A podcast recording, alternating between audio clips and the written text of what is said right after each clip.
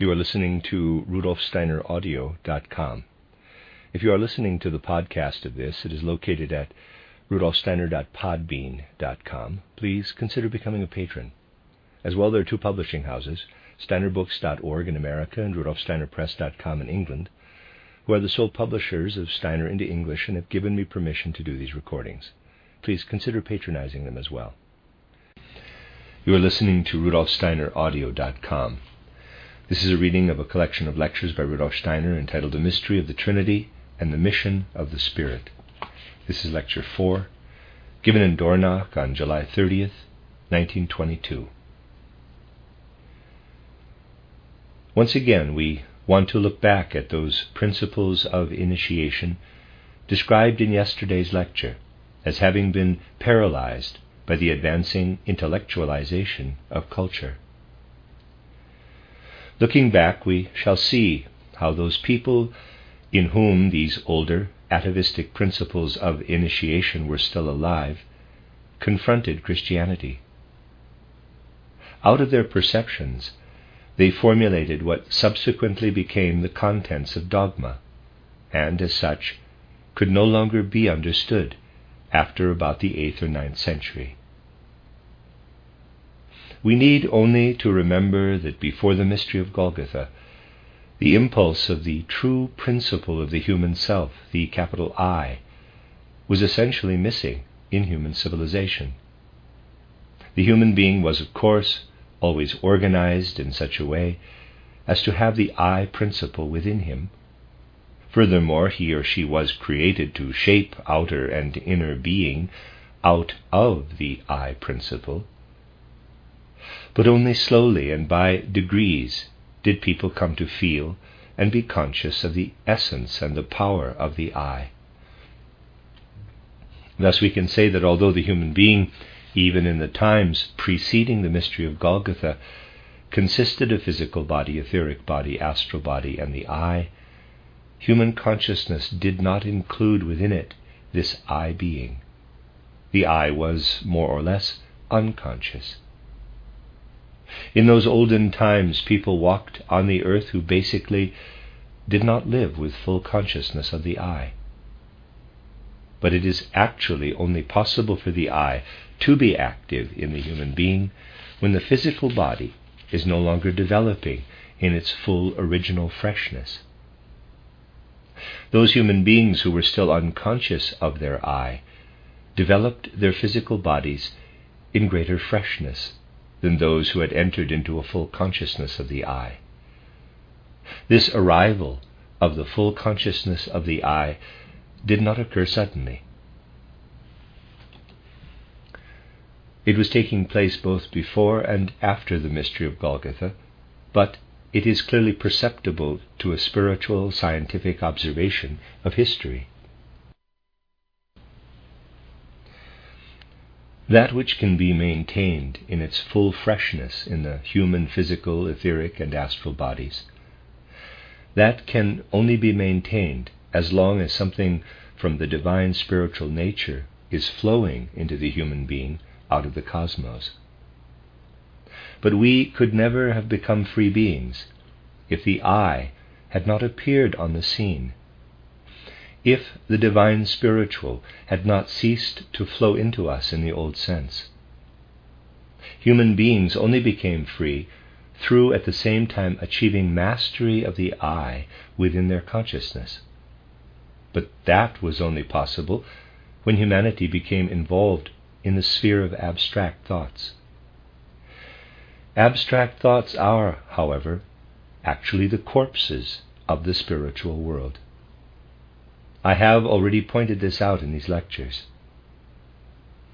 Just as a corpse is left over from our physical nature when we die on the earth, so too there remains a corpse left over from the being of soul and spirit that we were in the spiritual world before coming down into the physical world. However, this has only been the case since the human being has been equipped with the consciousness of his I. And thoughts, abstract thoughts, represent this corpse. When we become able to take hold of abstract thoughts, we take hold of the corpse of our spiritual and soul being, as it was before our descent into the earthly world. But a precondition for our taking hold of the corpse of our spiritual and soul being is that something of the dying and paralyzing principle of death must enter our physical body. Indeed, the evolution of the human being is such that his nature has changed in the course of his development on earth. The bodies of human beings in olden times were different from those of the newer bodies. The bodies of old were such that within them the human being was unfree, but as he moved about, all the freshness of primal being was manifested in his physical, etheric, and astral activity. Thus, one can say that in the civilized world, we already live in a period of the evolution of humanity when the body is beginning inwardly to decay. And we attain our freedom precisely through this decaying body which is the base for our intellectual abstract thoughts. Through this decaying body, the human being has attained all that which a person, as an intellectually imbued scientist, is so proud of today. Considering this, we must say that before the mystery of Golgotha, full consciousness of the self as an I was not yet present in human beings on the earth. Nevertheless, in those times, there were a few people who had already developed this full I consciousness, who had developed it through the mystery cults. These people were called initiates. We have already said much concerning what happened to those who underwent initiation in the places of the ancient mysteries, how they ascended to the experience of the fully conscious I at a time when it was the general condition of humankind not yet to have a fully conscious I.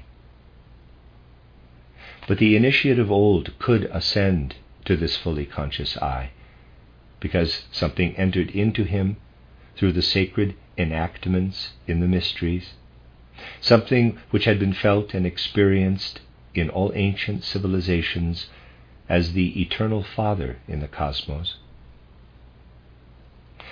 And when the initiate, the mystic, had reached a certain point of his initiation in the ancient mysteries, he had an experience that allowed him to say to himself, if we were to imagine such an initiate within the ancient Hebrew civilization, the Father lives in me.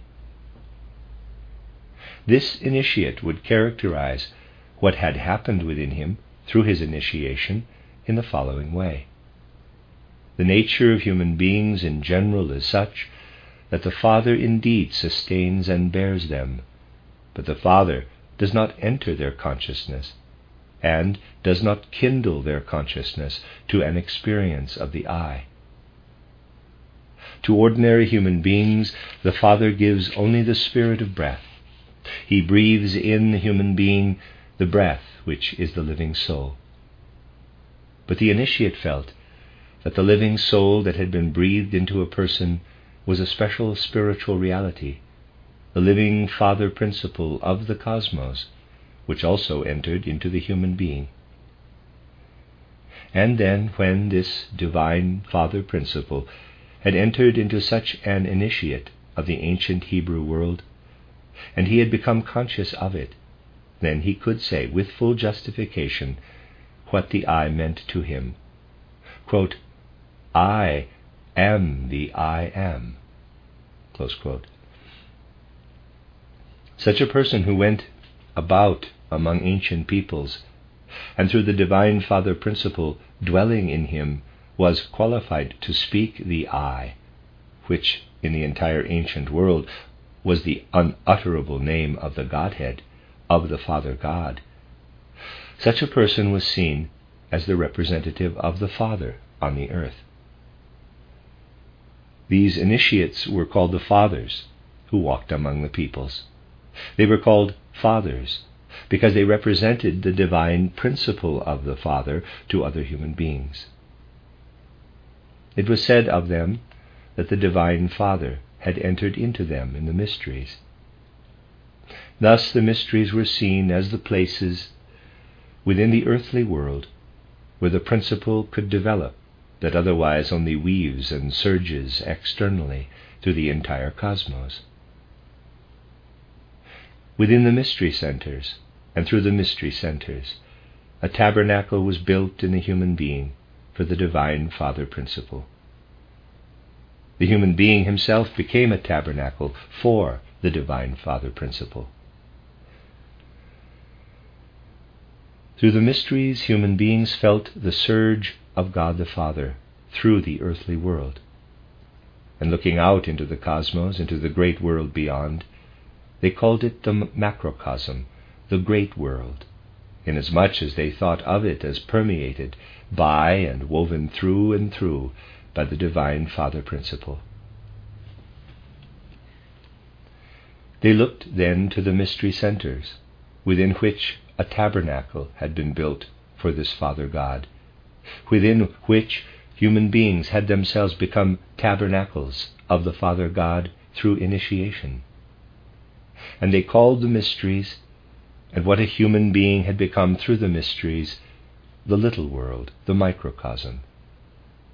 This distinction persisted even into the days of Goethe.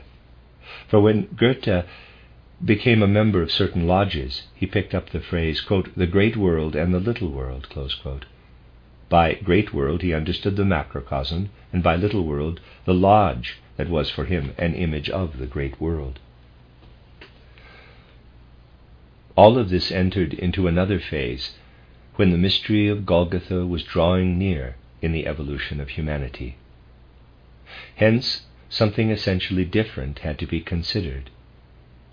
During the mystery of Golgotha, there were human beings walking on the earth who experienced within themselves something of the independent I.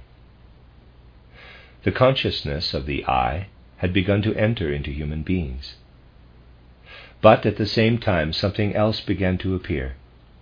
The human physical body began to be inwardly brittle, to decay. And so, at this time, in the middle of earth evolution, human evolution faced a great danger.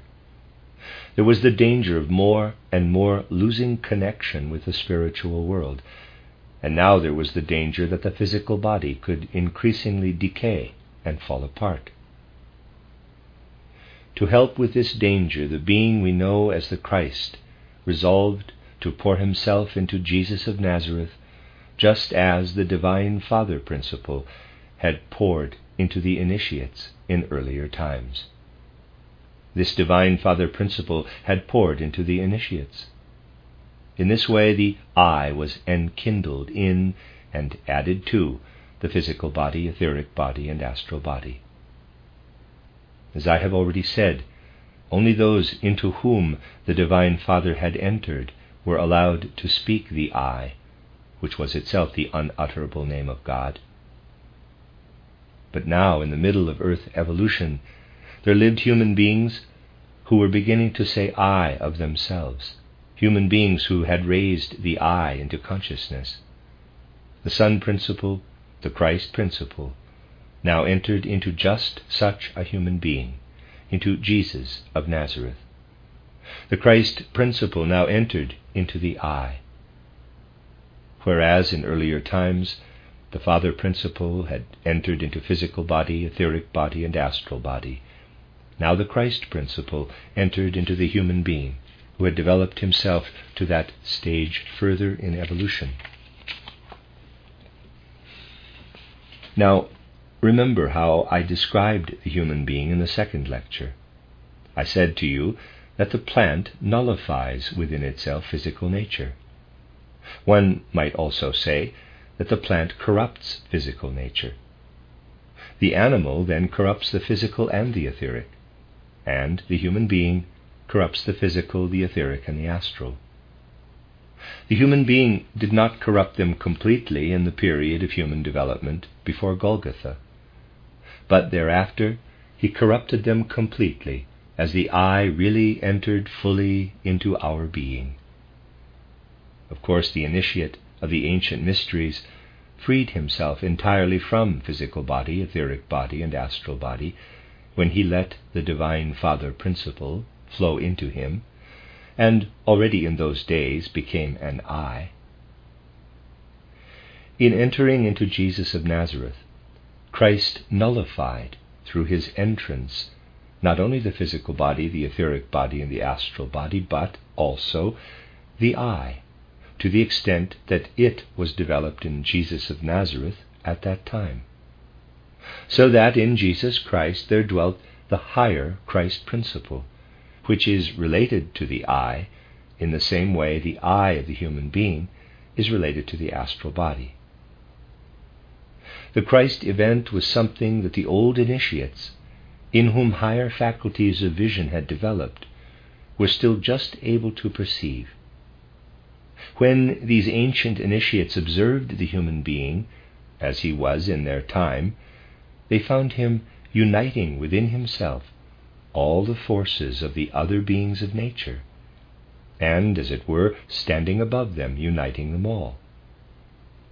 They saw how one can find in the human physical body the mineral kingdom, in the human etheric body the plant kingdom, in the human astral body the animal kingdom and then they saw what is actually human. When tidings of this Christ event, of the approaching event of Golgotha, came to the initiates who had achieved clairvoyant seeing in ancient times, to these fathers of the peoples, at least to those few who were still present, when these tidings came, these initiates could see a being in Christ in whom still more was contained, in whom not merely had earthly being been elevated to the human level, but in whom humanity itself had been elevated to the level of being that is spiritual and divine. If we bear in mind how there is present in the human being something that lives in the external physical body as an expression of essential humanity, then we can understand how these initiates saw more in Christ Jesus than a mere man. How they saw walking around on the earth something that went beyond the human, beyond humanity.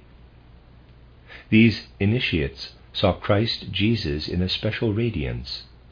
They saw him covered not only with the color of human flesh, but with a special shimmering radiance. Initiates in ancient times could of course see this special shining radiance in their fellow initiates. It was the power of the Father Principle that dwelled within them. But now they perceived not only that which lived in the old initiates as the Divine Father Principle, now they perceived something that radiated forth from Christ Jesus in a special way because not only had the physical body, etheric body, and astral body been nullified in him, but also the I, to the extent that the I could be present in a human being at that time. For this reason, not only initiates, but also other specially gifted people were able to see Christ Jesus as an especially radiant being. And this was the radically new reality at the time of the mystery of Golgotha new even to the initiates. That other human beings, though perhaps few in number, who were only endowed with natural powers, not with powers otherwise acquired only in the mysteries, could recognize in Christ Jesus this higher nature. From this fact came the realization that now, with the mystery of Golgotha, something was supposed to happen that in earlier times had taken place only within the mysteries themselves. Something that had formerly taken place only within the mysteries, within the microcosm, the little world, had been carried out into the macrocosm, the great world. And it is actually the case that to begin with, the Christ mystery was proclaimed in its clearest and most pure form in the last remaining mystery centers of antiquity and precisely this proclamation of the mystery of Christ was lost to later civilization in the course of the first four centuries of European evolution. Because in Christ Jesus there lived not the Father principle alone, but also the Son principle, the old initiates knew that he represented something absolutely unique in earthly development. It was unique in this respect. In the further advance of the earth, never again could another mystery of Golgotha appear. Never again could such an indwelling of the Son principle in a human being take place, an indwelling such as had occurred in Jesus of Nazareth.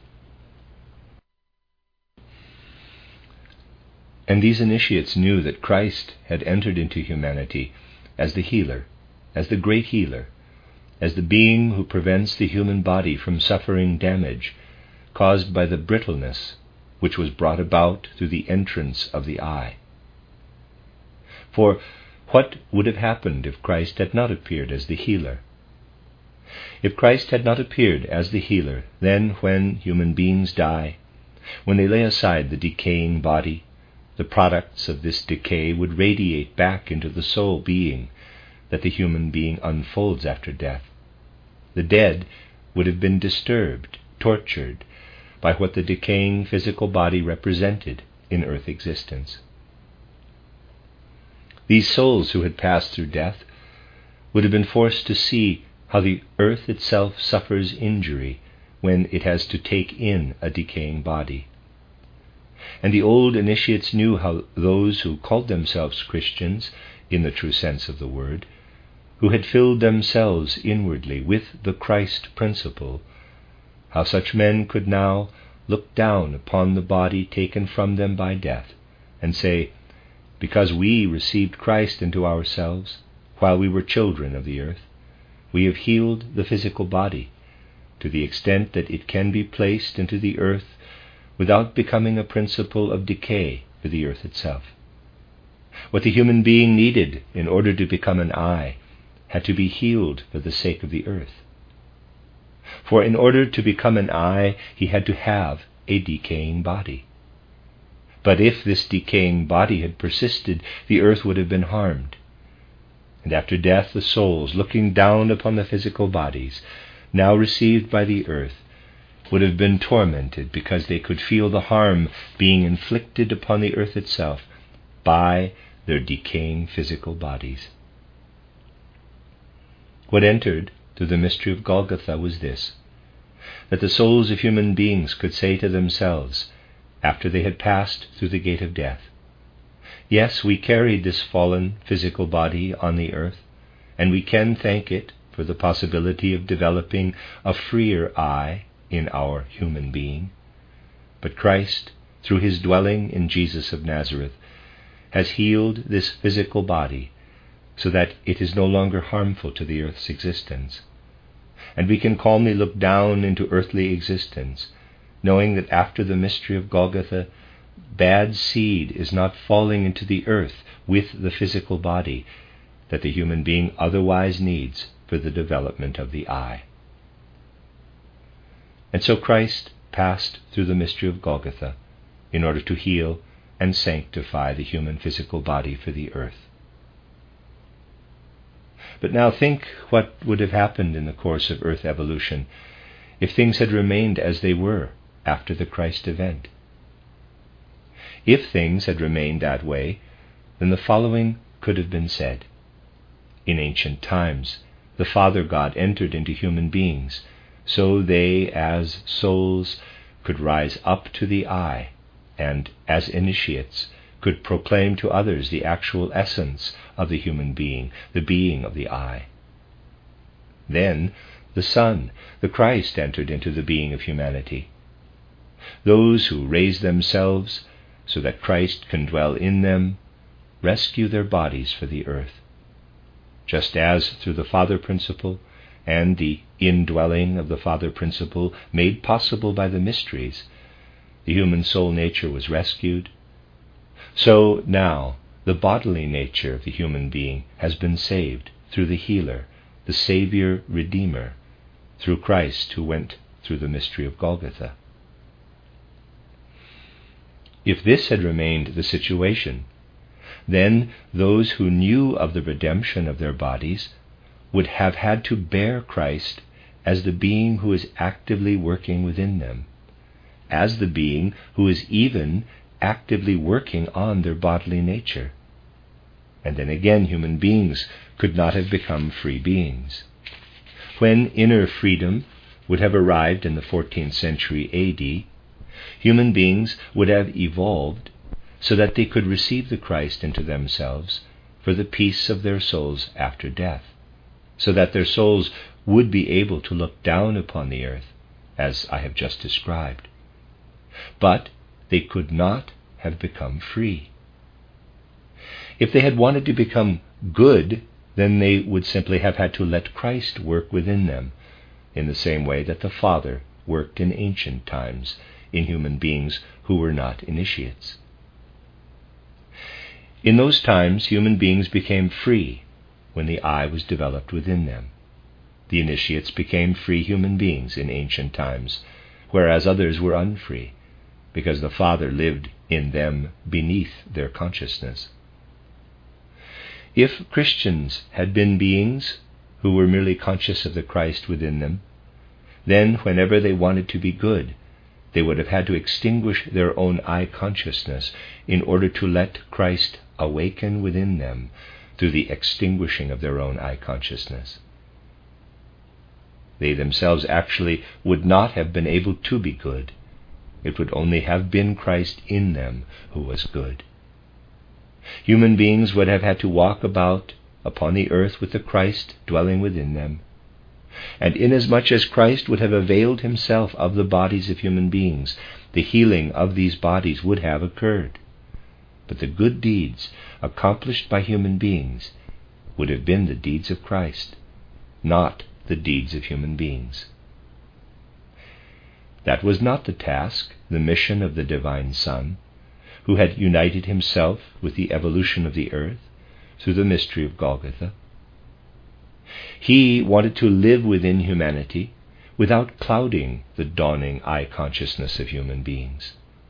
He did this once in Jesus, in whom from the baptism onward the consciousness of the Son God lived in place of the I consciousness of Jesus. But this was not to happen in the human beings of the times to come. In the people of future times, the I was to be able to raise itself to full, clear consciousness, while Christ nevertheless continued to dwell within them. For this to happen, it was necessary for Christ, as such, to disappear from the immediate sight of human beings. Although he remained united with earthly existence, he disappeared from the direct view of human beings.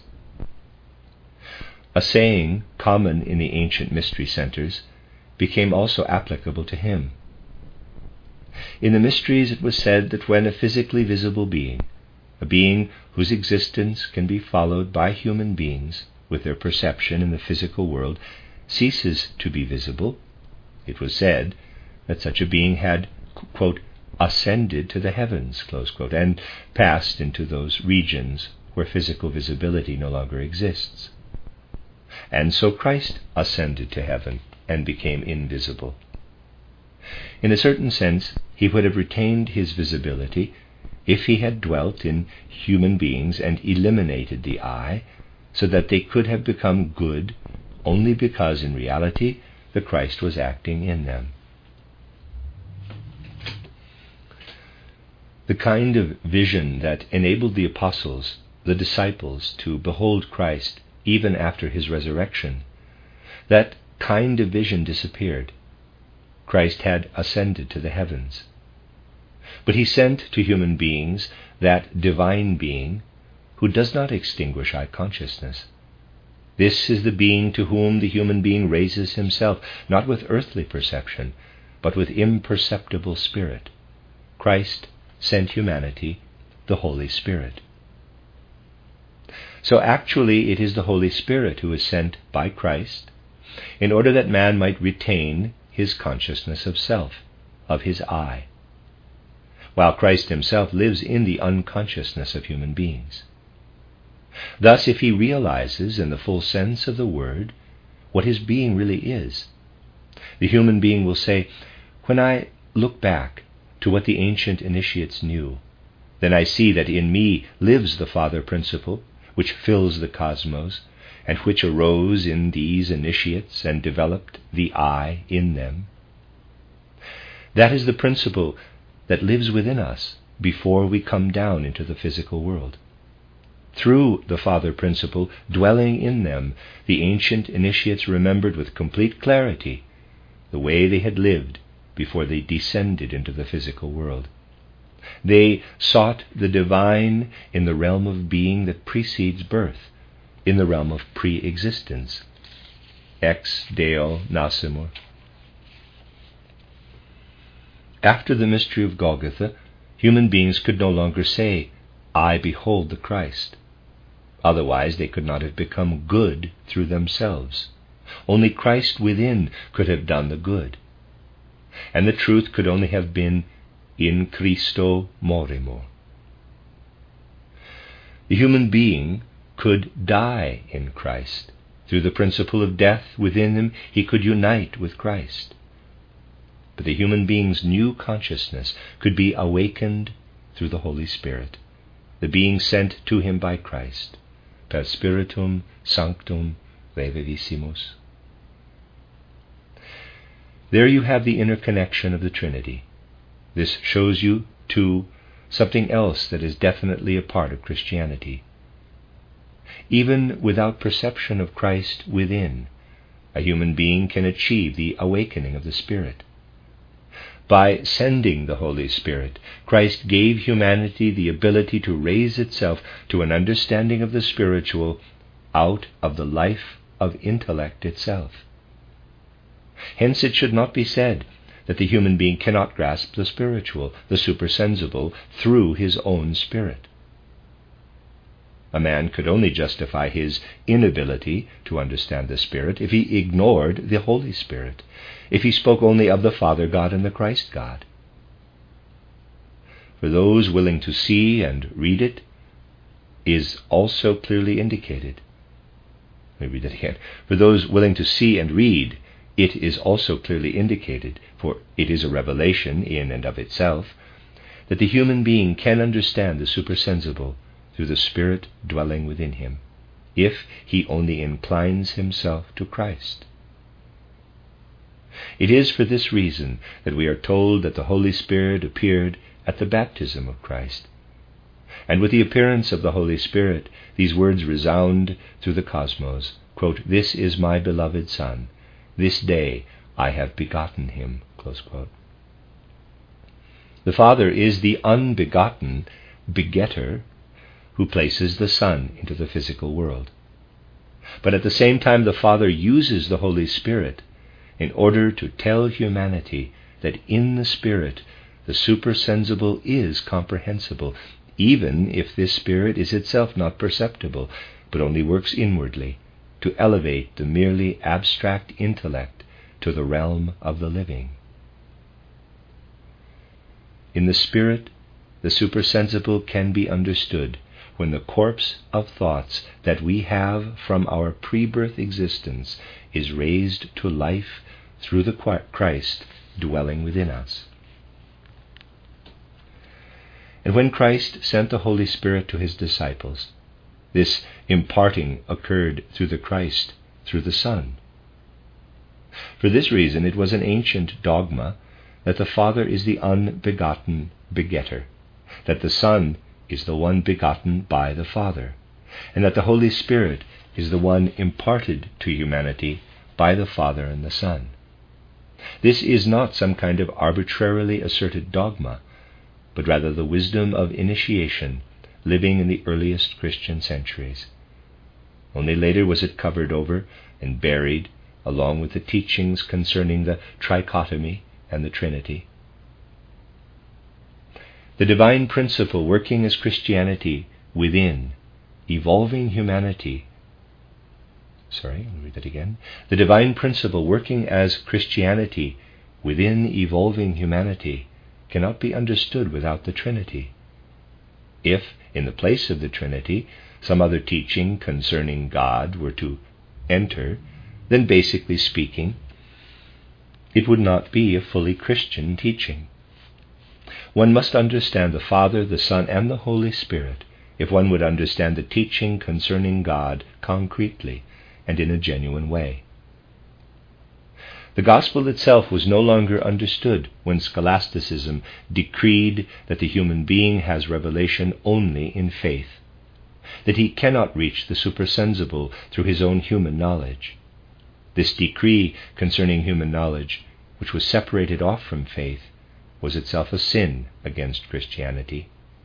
It was a sin against the proclamation of the Holy Spirit through the Father at the baptism of Jesus, and through Jesus himself when he sent the Holy Spirit at Pentecost. Thus, within the development of European civilization, many sins were committed in what continued to call itself Christianity. Many sins were committed against the original impulses of Christianity. Today it is really necessary for humanity to turn back to these original impulses of Christianity. In many ways, these original Christian impulses have hardened into dogmas. But if one penetrates into the living Spirit, then what is essentially true in these dogmas can catch fire. Then they will cease to be dogmas. What is false in the Church is not that it has propagated the dogmas, but that it has frozen and crystallized them, has taken them away from the realm of human knowledge. Because human knowledge was limited to only what is in the world of the senses, the dogmas had to be crystallized, had to become no longer understandable. For it is an impossibility that faith alone could ever really bring understanding. What must be rescued within humanity is knowledge itself. Knowledge must be led back to the supersensible. Fundamentally speaking, this challenge reaches to us from Golgotha when we rightly understand it. When we know how, after going through the mystery of Golgotha, Christ sent into humanity, in addition to this divine Father principle, the Holy Spirit. Whoever beholds the cross on Golgotha must at the same time behold the Trinity. For in reality, Christ shows and makes manifest the Trinity in all the ways he is interwoven with the earthly evolution of humanity. This, my dear friends, is what I wanted to bring to you today, which will provide us with the basis for further studies in the future. That is the end of Lecture 4 of the Mystery of the Trinity and the Mission of the Spirit, and the next lecture, Lecture 5, will begin uh, the second part of this set of lectures uh, called the Mission of the Spirit. This is the end of Lecture 4.